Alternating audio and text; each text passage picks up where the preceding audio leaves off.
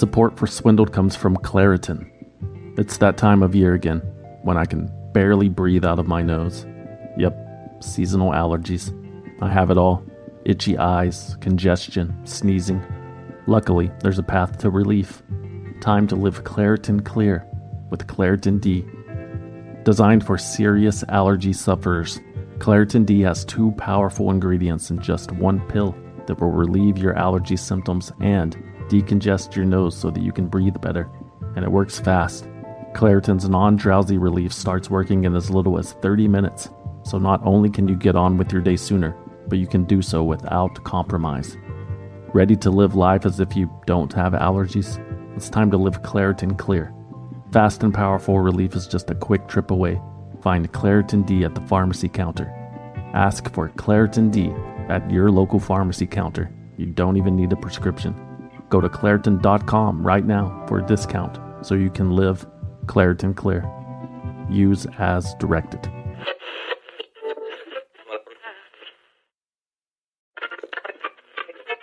Support for Swindled comes from SimpliSafe. Summer is coming. Do you have any fun travel plans? I bet you do. And you're just going to leave your home unprotected like that. What's wrong with you? Invest in SimpliSafe Home Security today for award winning security and peace of mind wherever your summer plans take you. SimpliSafe's variety of indoor and outdoor cameras and sensors will protect every inch of your home by detecting break ins, fires, floods, and more. I actually know a guy whose basement flooded while he was on vacation, and he didn't even know it until he returned almost a week later. Apparently, that's where he stored his very valuable comic book collection, which was completely ruined. He was inconsolable, but I tried anyway. I said, I'm sorry, man, but this could have been avoided if only you had a SimpliSafe security system. SimpliSafe has given me and many of my listeners real peace of mind. I want you to have it too. Right now, get 20% off any new SimpliSafe system with Fast Protect monitoring at simplisafe.com/swindled. There's no safe like SimpliSafe.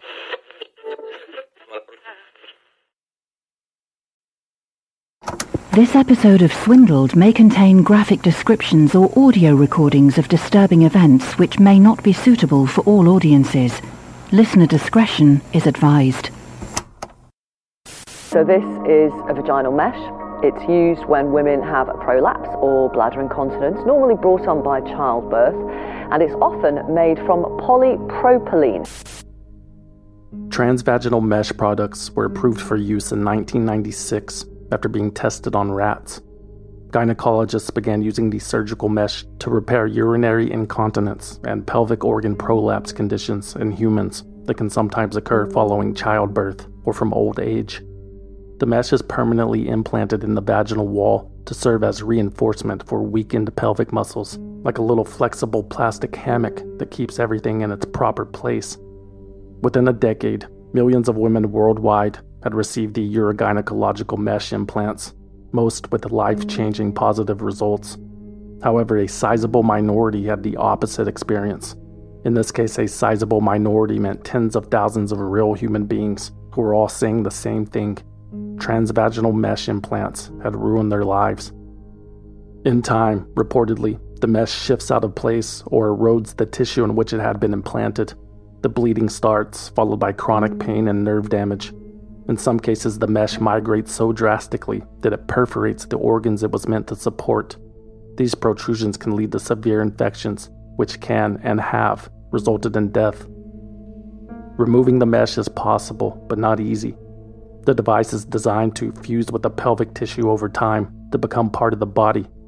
The New York Times likened the removal process to pulling chewing gum out of long, thick hair, and that's only for the most fortunate. Undergoing additional, often numerous operations was not feasible for everybody. And then I began to have what felt like period pains, but very intense period pains that would go on for days and weeks and weeks. And I was re referred back to my gynecologist who said it must be your womb. Um, I had a full abdominal hysterectomy to try and rectify my pain, and of course, I still had it there after that. So I lost my womb for no reason when I was 39. That's Claire Cooper. She told the BBC that she first began experiencing pain three years after her vaginal mesh was implanted, but nobody could tell her why. She went back and forth between a general practitioner and a gynecologist, who finally decided the source of her pain must be related to her womb, so they removed it. Claire Cooper was talked into a total hysterectomy, but the pain never went away. Still, the doctors had no answers. One even suggested that it was all in her head. And he looked at me square in the face and he said, Claire, we've had you out on an operating table. There is nothing there to see. You are depressed. No, sir. The pain was very real, and Claire Cooper lived with it for many years, if you could call it living. It hurt just to walk. Sitting down could be unbearable sometimes. Sex with her husband hadn't been a consideration in four and a half years. I want the procedure banned. I want the material banned, Claire Cooper told the BBC. 61 different medical device companies manufacture the urogynecological mesh. Claire Cooper's just so happened to be made by Ethicon, a subsidiary of Johnson & Johnson, which based its product on the original by Boston Scientific, which was pulled from the market due to safety issues 2 years after it was introduced. Boston Scientific's original version had been approved through the FDA's 510K process for its similarity to other surgical meshes already on the market and in order to fast track their own approval processes, every manufacturer that entered the market based their vaginal mesh products on Boston Scientific's original, design flaws and all. Human trials were not required. Claire Cooper and thousands of other victims around the world were the human trials. At least twice a month, Chrissy Bradstick ends up in hospital. I lay in bed all day in agony. I don't have a life with my friends, my family. Three years ago, she had plastic mesh like this implanted to lift her bladder and stop incontinence following the birth of her children. But she says it left her in pain, and even after the mesh was taken out, she still suffers with searing and constant infections that no antibiotics can kill. It feels like I'm dying from the inside. And I've lost all sense of normalcy in my life. In 2008, after receiving thousands of reports, the U.S. Food and Drug Administration issued its first public health notice related to the severe complications associated with transvaginal mesh, but described them as rare. Soon after, researchers determined that between 15 and 25% of implant patients would experience issues, and usually those issues were far more severe than the conditions the mesh was intended to treat. According to the New York Times, from 2008 to 2010, there was a five fold increase in reports to the FDA about complications with the mesh. In January 2012, the agency ordered makers of the implants to conduct post market surveillance studies to address concerns related to the safety and effectiveness of the products. By June 2012, Johnson & Johnson had announced that it would stop selling its mesh worldwide. This was not a recall. Johnson & Johnson and Ethicon wanted to make that abundantly clear. The company was not discontinuing its vaginal mesh products over safety and efficacy concerns. In a statement, J&J stressed that the decision was based on the product's quote, commercial viability in light of changing market dynamics. That's all. Johnson & Johnson could not admit fault because over the next few years the company would be named in thousands of lawsuits filed by more than 100,000 plaintiffs across the globe. The first case to go to trial in February 2013 belonged to a 47 year old nurse from South Dakota named Linda Gross. After a 2006 operation for pelvic prolapse, Ethicon's transvaginal mesh left Linda in constant, debilitating pain. It took 18 operations to remove and repair, over 400 visits to doctors and physical therapists. She was never the same again. Who you see standing here now is not who I was, Linda Gross told the jury. After five days of deliberations, the jury awarded Linda $1.1 million for her pain and suffering, $180,000 for lost wages, $500,000 for future lost wages, $385,000 for past medical treatment, $1 million for future medical treatment, and $180,000 for her husband's loss of companionship and conjugal affections. More than $3.3 million in total. Linda Gross's verdict gave hope to all of those with pending litigation. Johnson & Johnson, who claimed the dangers of the operation were inherent, must have been filled with dread. It was going to cost billions of dollars to settle all the cases. The company wasn't the only one who saw the writing on the wall. Predatory lawyers hired telemarketing firms to recruit plaintiffs. They obtained medical records and cold called recipients of the vaginal mesh implants at home to inform them that their life was in danger and about pending litigation. They even coaxed some of them to have their mesh implants surgically removed. The lawyers had realized that the settlements tended to be more lucrative in those cases. Some law firms even partnered with specialized financial institutions to fund the removal surgeries for potential plaintiffs at disgustingly high interest rates. Those financial institutions would be reimbursed once the cases were settled. After accounting for the accrued interest on the surgical loans and the lawyers' fees, there was usually very little left for the plaintiffs. Many had undergone brutal surgeries in makeshift strip mall medical offices. God bless the USA. Oh, and if you get a chance, save the Queen, too. I'm not a woman that I used to be. I'm, I feel like a helpless no hope. I thought, I think I'd be better off dead if, if I'm like this. Do you know what I mean? I don't want to live like this. Honestly, I can't, just, just don't want to live like this. I want my old life back. Leslie used to be the girl you'd find dancing on tables, loving life and living it to the full. Now, after a 20 minute operation to help cure her mild incontinence, She's in chronic pain, she can't walk, she's lost her job and her marriage, and is suicidal. Leslie Elder, a 50 year old mother of two from Dorset, had the mesh implanted in 2010. Ever since, she has been unable to walk without a cane. She can't work anymore. She says her husband left her because she couldn't have sex. All she has left is depression, PTSD, and constant crippling pain. And guess what? It was all for nothing. Leslie Elder had been misdiagnosed. The mesh was unnecessary for her condition, so she sued the National Health Service, claiming she needed two and a half million pounds. While seated in a wheelchair, Miss Elder told the court that the pelvic mesh procedure had destroyed her life. She was practically confined to her house. She couldn't even travel for her daughter's hen party on the beautiful island of Ibiza. Leslie Elder just wanted her old life back. The court ruled that Leslie's two and a half million pound claim was, quote, grossly exaggerated and awarded her 120,000 pounds instead. Perhaps the court was correct in having its suspicions. Months later, photographs posted on Facebook tagged Leslie Elder in Ibiza. She's standing unaided, wearing a straw hat and a sash that reads Mother. When confronted, Leslie told the court that it was a simple holiday. Miss Elder denied that she had traveled for her daughter Tanya's hen party, which she had previously complained about missing. Then why, a judge asked, does the shirt you are wearing in the photograph say Tanya's hen party? Checkmate. Leslie Elder had no explanation. She had also been recorded by a private investigator shopping and walking her dog. The court found that Leslie Elder had effectively attempted to defraud the NHS out of more than two and a half million pounds. She was charged with contempt and sentenced to five months in jail. Leslie Elder was not present for her sentencing, though. She had been taken to the hospital earlier in the hearing after she was seen swallowing a handful of tranquilizer pills.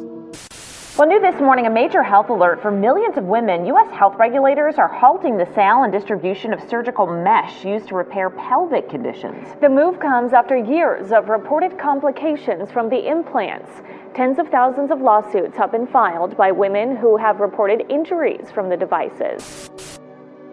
On April 16, 2019, the United States Food and Drug Administration ordered manufacturers to stop selling and distributing transvaginal mesh for pelvic organ prolapse conditions. The product had already been banned in Australia and New Zealand a year earlier. Australia had also brought a major class action lawsuit against Johnson & Johnson involving 700 patients. In the UK, patients sued the manufacturers as well as the NHS. In America, 41 states and DC sued the company, alleging that it had misrepresented the risks of its mesh implants. Today, the court was scathing in its findings with respect to uh, Ethicon and Johnson & Johnson and um, has found that their conduct was misleading, that the product should not have been sold and that um, uh, consumers have suffered harm as a result. This case is the largest women's health class action in Australia's history and a landmark decision. In total, the cases have resulted in over $8 billion in settlements. Johnson & Johnson has denied any wrongdoing. After the Australian verdict, a spokesperson for the company said, quote, Ethicon believes that the company acted ethically and responsibly in the research, development, and supply of these products. Just how ethically and responsibly did Ethicon act? We will never know. It was discovered in 2014 while the future J&J CEO, Alex Gorsky, was chief of the Ethicon subsidiary, that the company lost or destroyed thousands of documents and computer files related to the development of its transvaginal mesh products. Aw shucks, there was probably nothing to see anyway. However, amid the pelvic mesh litigation, Johnson & Johnson was also battling claims that its beloved baby powder was causing cancer Lucky for us, documents related to that case remain intact, and shocking is an understatement. One of the world's largest and most trusted companies knowingly sells a dangerous product for decades on this episode of Swindled bribe government officials, clear violations of federal and state law, clearly unethical, pay to play millions of taxpayer dollars that were wasted, paid tens of millions of dollars million dollars, billion dollars, dummied up its books and records. to hide the by falsifying its books and records, responsible for the collapse of the entire system. And in this role of some kind of swindle, is that right?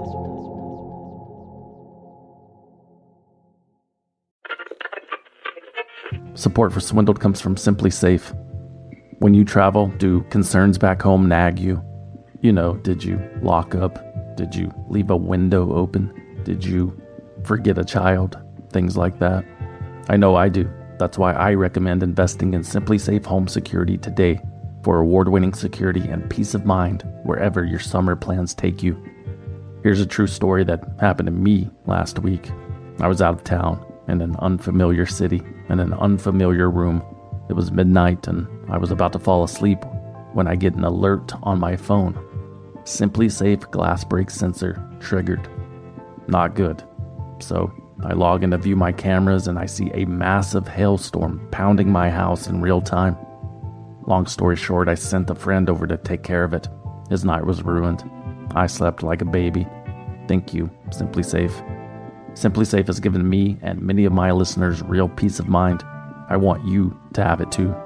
Right now, get 20% off any new SimpliSafe system with Fast Protect monitoring at simplisafe.com/swindled.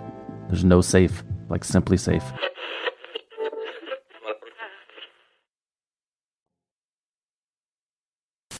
We believe that in serving those who sell our products, we serve ourselves.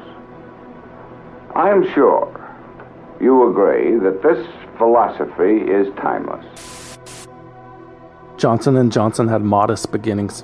In 1886, Robert Wood Johnson and his younger brothers leased a small New Brunswick, New Jersey factory to manufacture and sell surgical dressings and bandages. 135 years later, Johnson & Johnson is a massive conglomerate comprised of more than 250 different operating companies and 100,000 employees in 60 different countries with annual revenues exceeding $90 billion. It's the second largest biotech company, the fourth largest pharmaceutical company, the world's largest manufacturer of medical devices and diagnostic tools. But those aren't the products for which Johnson & Johnson is best known. This is the company that invented the Band-Aid and the first aid kit. They bought the manufacturer of Tylenol, household names like Neutrogena, Listerine, Visine, Rogaine, Benadryl, Sudafed, Aveeno, these are all Johnson & Johnson products. However, the company's sacred cow is Johnson's baby powder, which was introduced in 1893. It's also been referred to as the golden egg and the trust mark of the company. Johnson & Johnson essentially invented the universally recognized scent of a baby. I viewed that name Johnson & Johnson as a trust mark, not a trademark. It was a trust mark because when moms and, and fathers use our products on their babies, they need to trust it. When people take our medicines, they need to trust it. Every good and healthy relationship is built on trust. Though baby powder was a century removed from being one of Johnson & Johnson's top sellers, the comfort and safety that is synonymous with that iconic white bottle remain the basis of the company's entire brand. It permeates your earliest memories, that powdery blanket of moisture free trust and protection. It smells like grandma's house, doesn't it? You'll never feel that clean again. And it's all thanks to talc, also known as talcum or talcum powder, sometimes magnesium silicate. Talc is the softest naturally occurring mineral on Earth. It's been used in cosmetics, chewing gum, condoms, and hundreds of other products. It's the primary ingredient in Johnson's baby powder. Everybody knows that. But what most people don't realize is that talc is often mined in proximity to asbestos, the once ubiquitous and highly carcinogenic mineral used in insulation and building materials until it was banned in 1989. Asbestos. That's what caught Herschel Hobson's attention in 1997. His new client, Darlene Coker from Beaumont, Texas, had never worked in a factory or a mine a day in her life. She had never been exposed to asbestos, but Darlene had been diagnosed with mesothelioma, an aggressive and deadly cancer usually caused by asbestos exposure. It didn't make sense until Herschel Hobson discovered his client Darlene Coker was a lifelong user of Johnson's baby powder. From previous careers, the lawyer was familiar with how talc was mined. He requested research and documents from Johnson & Johnson related to asbestos testing and its mine workers. The company refused, calling Hobson's request a baseless fishing expedition.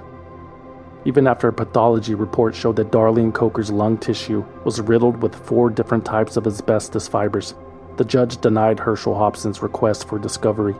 There was no concrete evidence that Johnson's baby powder was responsible for the plaintiff's condition. The lawsuit was dropped.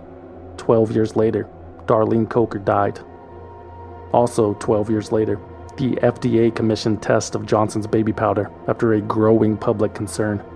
No asbestos was found, but sales of the baby powder had taken a hit after the product had been linked to numerous cases of ovarian cancer.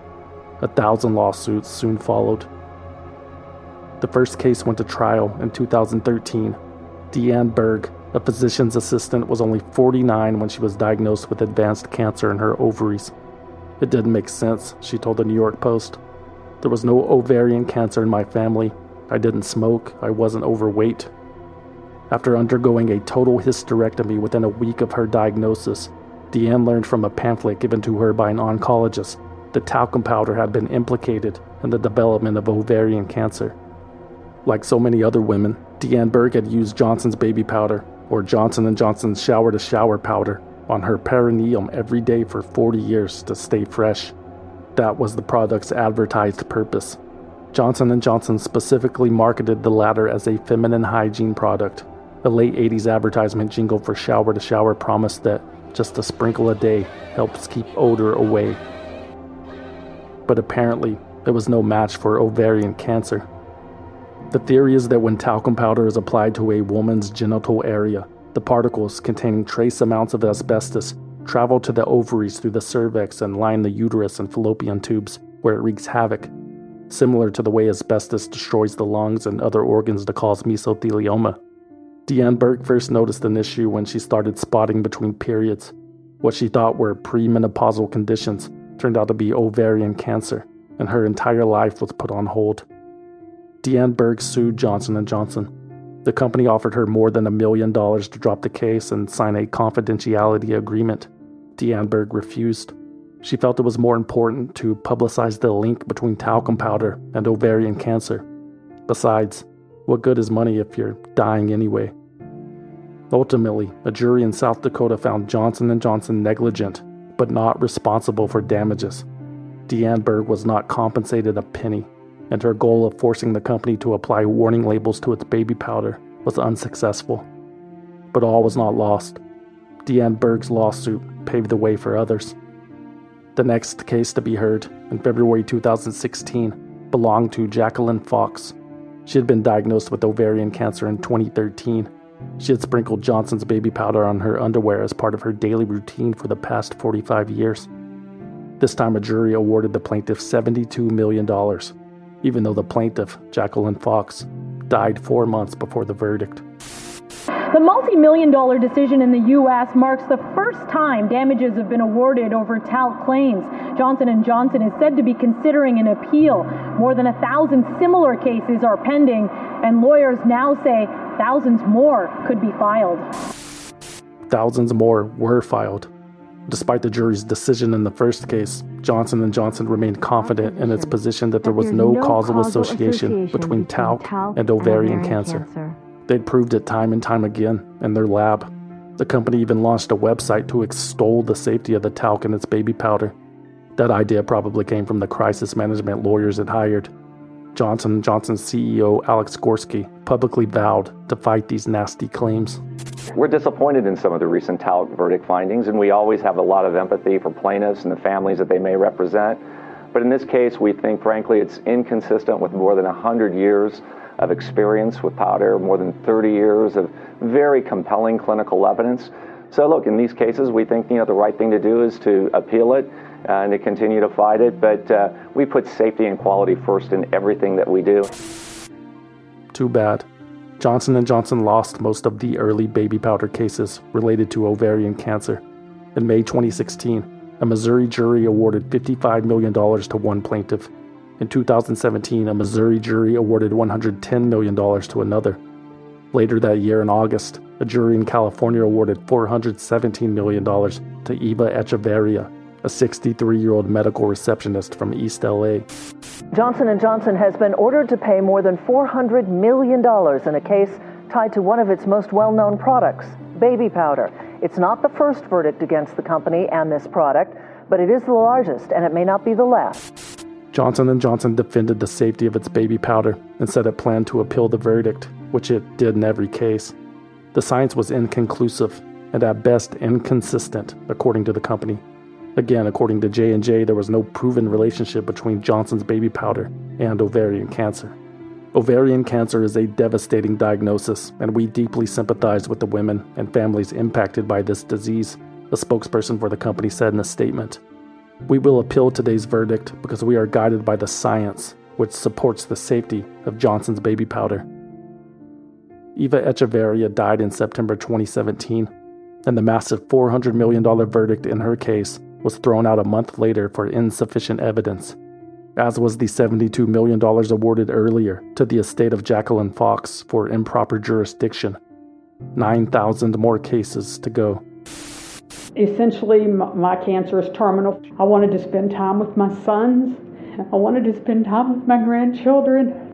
And I have a new one coming in December, and I'm probably not going to have the chance to even get to meet that one. That's Tony Roberts, she died from ovarian cancer at the age of 61. Tony was one of 22 women who collectively sued Johnson & Johnson in St. Louis, claiming that the baby powder and shower-to-shower body powder caused their cancers. Yes, this is terrible, Johnson & Johnson's lawyer told the court in July 2018. But just because something terrible happened doesn't mean Johnson & Johnson had anything to do with it. The jury disagreed. A jury in St. Louis found that Johnson & Johnson should pay $4.7 billion in damages to 22 women who said their ovarian cancer was caused by asbestos in the company's signature baby powder. Again, Johnson & Johnson said it would appeal. According to the company, this verdict, like all the others, was based on junk science and emotions and distortions of historical documents by the plaintiff's attorneys out for nothing but personal gain. What historical documents, you ask? The ones that Johnson & Johnson tried desperately and successfully to keep confidential throughout all of its baby powder litigation. Fortunately for us, the general public, in December 2018, those documents would finally see the light of day. Calling all lovers of mystery. Prepare to don your detective hat in June's Journey, a free hidden object mobile game that delves into the captivating journey of June Parker, a self proclaimed detective on a quest to unravel the mystery surrounding her sister's untimely death. Take a trip in time to the glitzy 20s and play as June, deciphering clues and unveiling secret plots within thousands of beautifully illustrated scenes. The thrill is endless with new chapters added weekly allowing you to not only enjoy the detective adventure, but also to personalize and decorate your very own Orchid Island where the story takes place. How sharp are your detective skills? Find out when you download June's Journey on your Android or iOS device or play online via Facebook Games. Your detective journey awaits.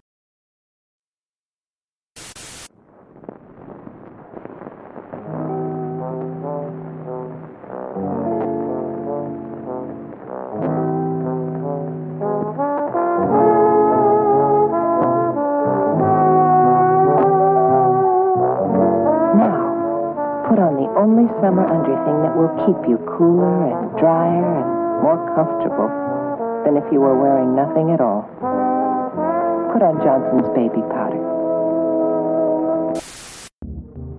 On December 14, 2018, two separate investigative reports, one from the New York Times and the other from Reuters, found that Johnson & Johnson had been aware of possible asbestos contamination in its baby powder products for at least 50 years.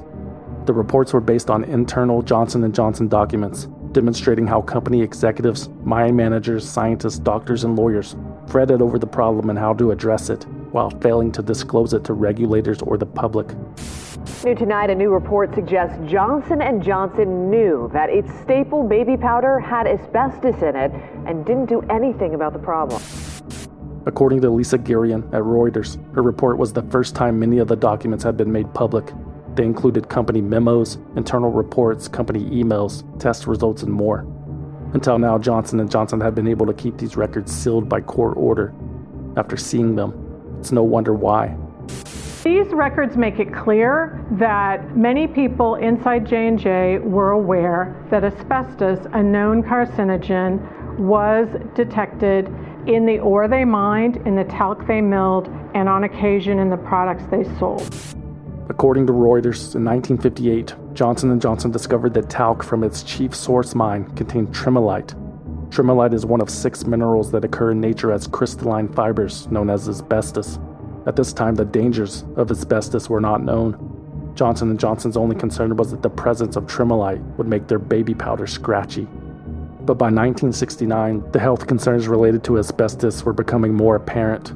That year, in a memo, a Johnson & Johnson company doctor advised executives that it would, quote, seem to be prudent to limit any possible content of tremolite to an absolute minimum.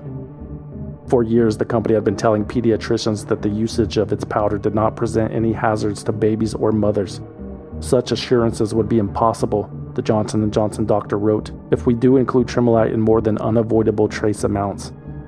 And added, it is not inconceivable that we could become involved in litigation.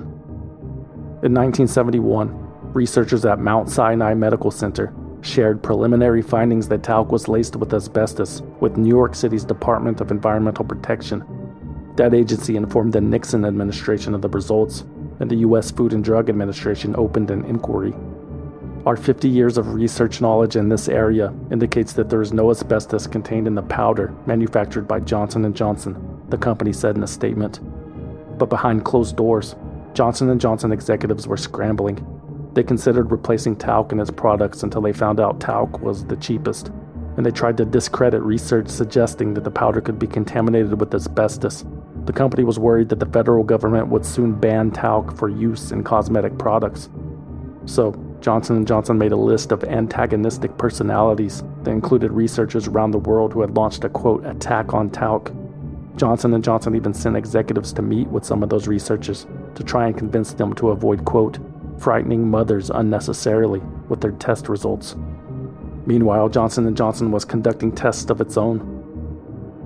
In 1971, Johnson & Johnson helped fund a study to inject a mixture of asbestos and talc into the lower backs of 10 inmates at Holmesburg Prison in Philadelphia. This was just one of hundreds of cruel and unethical experiments conducted by University of Pennsylvania dermatologist Dr. Albert Kligman that left 300 mostly illiterate black inmates malformed and severely injured.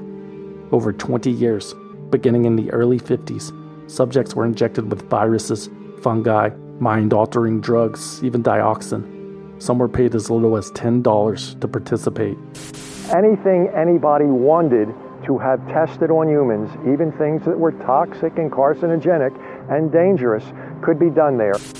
That's Alan M. Hornblum. He worked at Holmesburg Prison while the studies were taking place.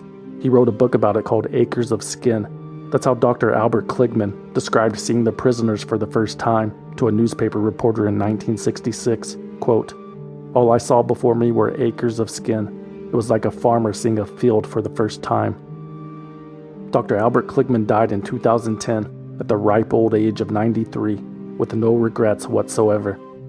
My use of paid prisoners as research subjects in the 1950s and 1960s was in keeping with this nation's standard protocol for conducting scientific investigations at the time, he told the Baltimore Sun in 1998. The University of Pennsylvania finally apologized in 2021 for the actions of one of its prestigious faculty members. The city of Philadelphia formally apologized in October 2022 for ultimately giving Dr. Kligman the green light to conduct the experiments for over two decades. Today, the city of Philadelphia issuing a formal apology for historic wrongdoing. Horrible medical experiments were conducted on inmates at Holmesburg Prison from the 1950s through the 1970s. The majority of those inmates were black men who were illiterate.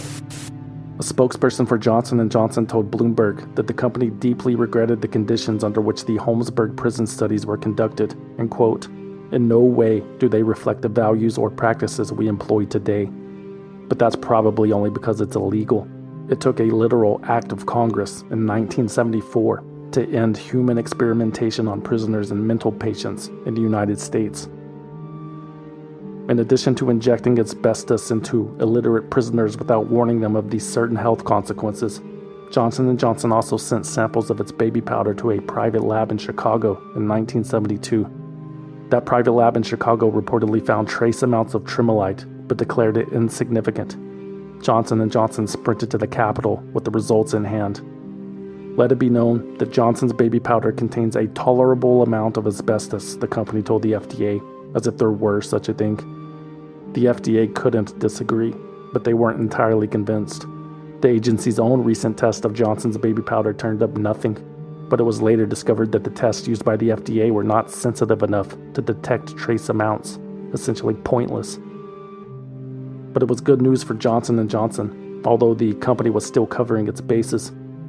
In 1973, J&J explored acquiring a patent on a process invented by a British mineralogist that separated talc from asbestos. Ultimately, Johnson & Johnson decided against it because of the optics. Why would the company need a patent to remove asbestos from talc when it claims there's no asbestos in the talc in the first place? Because Johnson & Johnson knew the truth and the company did everything it could to shape a new reality, like funding studies and informing researchers of its desired results, or issuing subjective interpretations of data collected by analysts who employees of Johnson & Johnson had cozied up to. All of its efforts paid off. In 1976, Johnson & Johnson presented its finely tuned data to the FDA that showed that there was virtually no asbestos in its talcum products However, J&J conveniently omitted two company-commissioned tests from private labs that had found traces. One of the tests found asbestos particles in almost a third of the samples taken from Johnson & Johnson's talc mine. Some of them seem rather high, the private lab wrote. The FDA was none the wiser, and after not being able to reach a consensus on testing methods, the agency abandoned any plans it had to regulate and monitor talc for asbestos. I don't think you can separate uh, individual behavior from corporate behavior. I, at one point, as a young person, was conflicted about whether I wanted to go into business or not because I was had some of the same things that a lot of young people have. Business thinks only about profit and not about the larger issues. That's James E. Burke. He was CEO of Johnson & Johnson in 1980 when the company launched a brand new cornstarch version of its baby powder Despite the avoidance of regulation, sales of the original talc-based powder had been steadily decreasing over the safety concerns. Mr. Burke was still CEO in the late 80s when Johnson & Johnson hired an advertising agency to reinvigorate the brand. The company began targeting insecure teenagers in hopes of developing a new generation of customers. Their efforts mostly failed, and according to an internal memo, by the early 90s, Johnson & Johnson's baby powder marketing efforts shifted to quote ethnic opportunities to grow the franchise.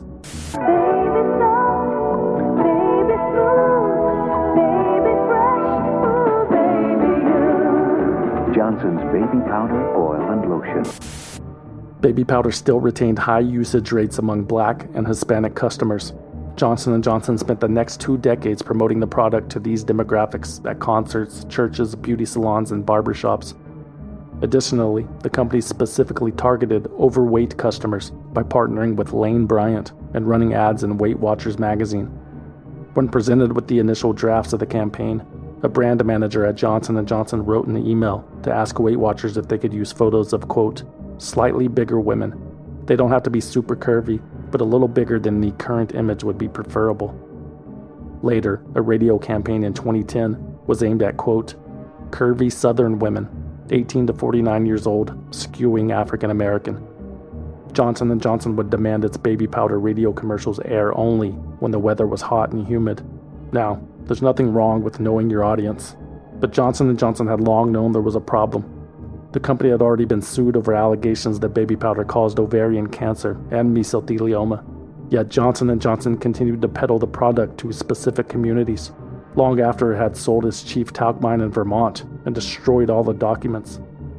Legal counsel for Johnson & Johnson disputed many of the facts presented in the New York Times and Reuters reports that it had known about asbestos in its talc.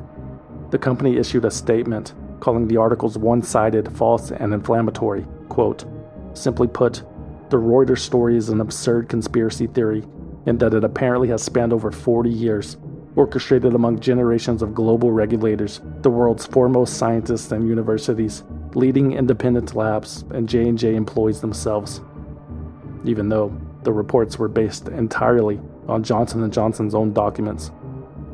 Anyway, in the immediate days after the bombshell articles, the company's stock sank more than 12%. 4 days after the reports, Johnson & Johnson lost its bid to overturn the $4.7 billion baby powder verdict awarded to the 22 women who filed in St. Louis that summer. Johnson & Johnson responded like they always do. The company stood behind its products, denied any wrongdoing, said it had acted completely appropriately, and of course, that it would continue to appeal. I would say it's about a matter of uh, protecting customer choice. So, yes, it is a small product, but the product has been proven to be safe, not just by people within the, the walls of Johnson & Johnson, but respected institutions and regulatory authorities across the globe. So, to pull it from the market would seem uh, frivolous at best and, and set an awful precedent.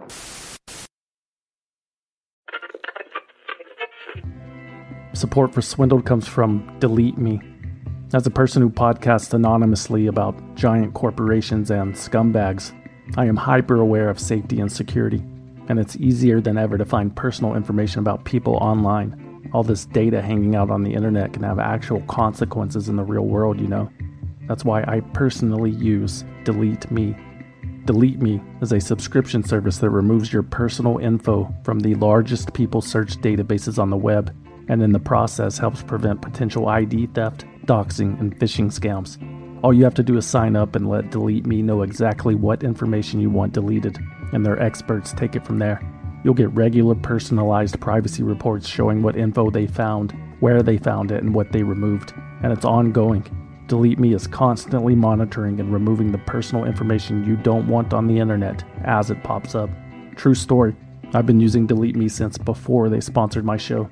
There's nothing more satisfying than opening that privacy report and seeing all of the websites that have been stripped of my information. You'll be blown away at how many of these websites exist literally hundreds. It's a bit unsettling, I must say, but there's a solution. Take control of your data and keep your private life private by signing up for Delete Me now at a special discount for our listeners. Today, get 20% off your Delete Me plan when you go to joindeleteme.com slash swindled and use promo code SWINDLED at checkout. The only way to get 20% off is to go to joindeleteme.com slash swindled and enter code SWINDLED at checkout. That's joindeleteme.com slash swindled. Code SWINDLED.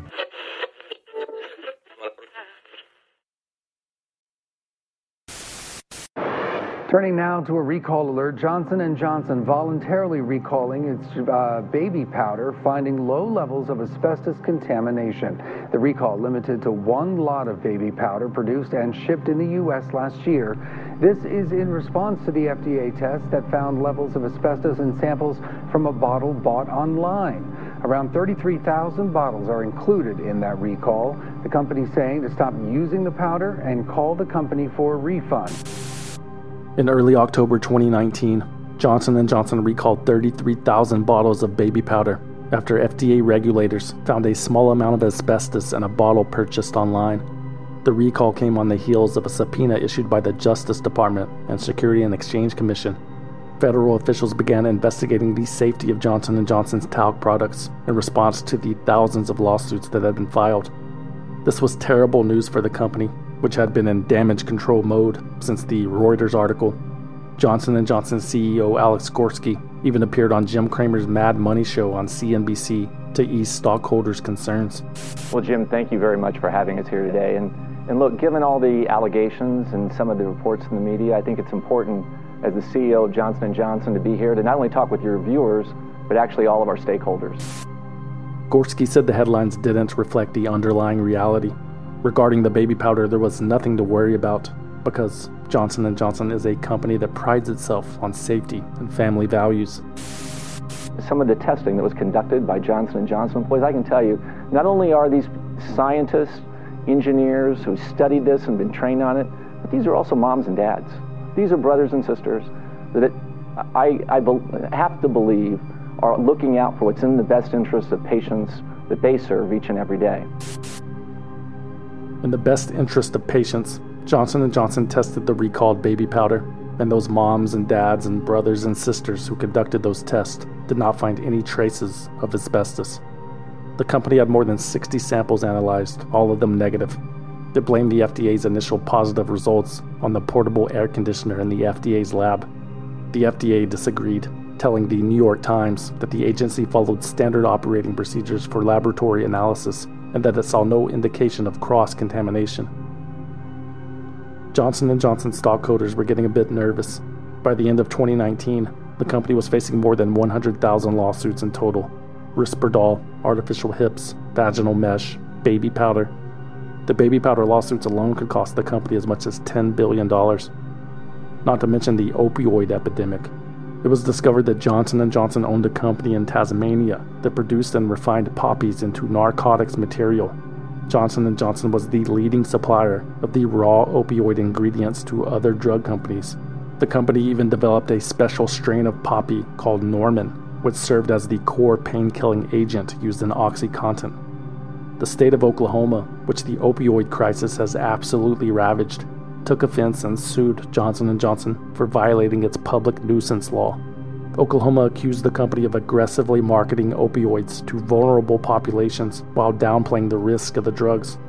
Between 2015 and 2018, there were 18 million opioid prescriptions written in Oklahoma, a state with a population of under 4 million people. Thousands had overdosed and died. Thousands more were hopelessly addicted. On August 26, 2019, in a bench trial, Judge Thad Balkman ordered Johnson & Johnson to pay $465 million to the state of Oklahoma in a landmark ruling. Today, Judge Balkman has affirmed our position that Johnson & Johnson, motivated by greed and avarice, is responsible for the opioid epidemic in our state. Johnson & Johnson will finally be held accountable for thousands of deaths and addiction caused by their activities. The company used pseudoscience and misleading information that downplayed the risks of opioids, leading to the worst man made public nuisance our state and this country has ever seen. Two years later, an Oklahoma judge overturned the ruling because, quote, the Oklahoma public nuisance law does not extend to the manufacturing, marketing, and selling of prescription opioids. Johnson & Johnson and three other major pharmaceutical companies later settled opioid lawsuits from states and cities for $26 billion. For its part in the opioid crisis, Johnson & Johnson is required to pay $5 billion over 9 years. Overnight, Johnson & Johnson announcing a major change to one of its iconic products. The pharmaceutical giant saying it will no longer use talc in its baby powder products sold in the US and Canada. In a statement, the company blaming declining sales fueled by misinformation around the safety of the product and a constant barrage of litigation advertising. On May 19, 2020, while the world was distracted by COVID-19, Johnson & Johnson announced plans to discontinue sales of talc-based baby powder in the United States and Canada. only cornstarch based baby powder would be available from now on. However, the talc based powder would continue to be sold everywhere else in the world. The company said the decision was based on declining sales, not health risk. In fact, in January 2020, NBC reported that a US government led study found, quote, no strong evidence linking baby powder with ovarian cancer in the largest analysis to look at the question. The findings were called overall reassuring in an editorial published in the Journal of the American Medical Association. Johnson & Johnson remains steadfastly confident in the safety of talc-based Johnson's baby powder. Decades of scientific studies by medical experts around the world support the safety of our product, the company said in a statement. We will continue to vigorously defend the product, its safety, and the unfounded allegations against it and the company in the courtroom. However, in October 2020, instead of defending itself in the courtroom, Johnson & Johnson chose to settle nearly 20,000 talc-related lawsuits for $100 million. There was no admission of liability. It was probably just the cheapest and fastest solution. Because a few months earlier, Johnson & Johnson had been ordered to pay $750 million in damages to just four women. That trial was notable because CEO Alex Gorsky had to actually testify. He admitted to having not read all of the historical documents on which the lawsuit was based opting instead to trust the company's experts. In June 2020, the $4.7 billion in damages awarded to the 22 women in St. Louis back in July 2018 was slashed to $2 billion. The U.S. Supreme Court rejected Johnson & Johnson's appeal to hear the case a year later. 40,000 talc lawsuits remained, including one brought by the National Council of Negro Women in July 2021 for marketing a potentially dangerous product to black women for decades. The council's executive director, Janice Mathis, told Reuters, quote, Lots of products target African Americans. That's marketing 101. Go where our customers are. What has me disturbed about this is that you didn't give any caveat to the customers once you knew there was a possibility there was some danger. It is about the lives of our grandmothers, our mothers, our sisters, our daughters, our nieces, and our wives, and how they were sinisterly targeted by Johnson & Johnson, this multi-billion dollar corporation, who their corporate executives knew about the link between talcum baby powder and ovarian cancer. In a shocking move, in October 2021, Johnson & Johnson, a giant corporation that earned $94 billion in revenue that year, sought bankruptcy protection to handle the remaining talc lawsuits. The New Jersey-based company orchestrated an elaborate maneuver in which it created a new subsidiary in Texas called LTL Management there's a quirky Texas business statute related to divisive mergers that allows corporations to partition their assets from liabilities. In this case, Johnson & Johnson saddled its new subsidiary, LTL Management, with all of the talc-based liabilities and then declared bankruptcy. Doing so effectively halted all baby powder litigation and provided a single forum for evaluating, estimating, and capping the value of personal injury claims. Johnson & Johnson claims the maneuver will help resolve current and future claims in a manner that is equitable to all parties. Critics say the company is hiding behind bankruptcy to limit its legal exposure and avoid potential liability. Andy Birchfield, a lawyer for Beasley Allen Law Firm, which has worked on litigation against Johnson & Johnson, said in a statement, quote, "Here's another example of the wealthy and powerful using bankruptcy as a hiding place to protect their profits and avoid responsibility." The entire nation, Congress, and more than 30,000 victims of J&J's dangerous talc product say no to this flagrant and fraudulent abuse of the bankruptcy system. The US Department of Justice has challenged Johnson & Johnson's Texas two-step bankruptcy maneuver. If the legal strategy is upheld, it paves the way for every major corporation to avoid liability. So, we wait and see. Meanwhile, this is a historic day for Johnson & Johnson. Uh, this is something that our board has deliberated about for some time, and we, really believe that by separating our consumer business into a uh, separate uh, publicly traded company uh, that it's in the best long-term interest of all of our stakeholders. In September 2022, Johnson & Johnson announced that it would separate its consumer business from its medical device and pharmaceutical companies. The new publicly traded company will be called Kenvue. According to the company, its logo represents, quote, scientific precision and the warmth of care. The separation is expected to take place in 2023.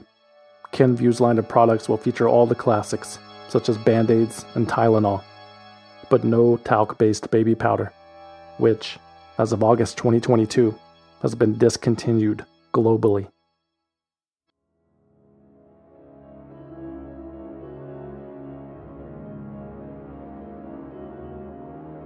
Swindled is written, researched, produced, and hosted by me, a concerned citizen, with original music by Trevor Howard, aka Deformer, aka Kenvue. For more information about Swindled, you can visit swindledpodcast.com. Follow us on Instagram, Facebook, Twitter, and TikTok at Swindled Podcast. Or you can send us a postcard at P.O. Box 6044, Austin, Texas 78762. But please, no packages. We do not trust you. Swindled is a completely independent production which means no network, no investors, no bosses, no shadowy money men, no human experimentation. And we plan to keep it that way, but we need your support. Become a valued listener on Patreon, Apple Podcast, or Spotify at valuedlistener.com. For as little as five bucks a month, you will receive early access to new episodes and exclusive access to bonus episodes that you can't find anywhere else. And everything is 100% commercial free. Become a valued listener at valuedlistener.com. Or if you want to support the show and need something to help freshen up, consider buying something you don't need at swindledpodcast.com slash shop. There are t-shirts, patches, hats, hoodies, posters, coffee mugs, and more. swindledpodcast.com slash shop. And remember to use coupon code CAPITALISM to receive 10% off your order. If you don't want anything in return for your support, you can always simply donate using the form on the homepage. That's it. Thanks for listening. Hi, my name is Natalie from Philadelphia. My name is Nevi, and I'm from the suburbs of Washington, D.C., where definitely no swindlers live. My name is Goldstein from the 805 in Southern California. And I am a concerned citizen and citizen, a valued listener. valued listener. Come on over and let me buy you a beer. Thanks to SimpliSafe for sponsoring the show. SimpliSafe has given me and many of my listeners real peace of mind. I want you to have it too. Right now, get 20% off any new SimpliSafe system with Fast Protect monitoring at simplisafe.com slash swindled. There's no safe like SimpliSafe.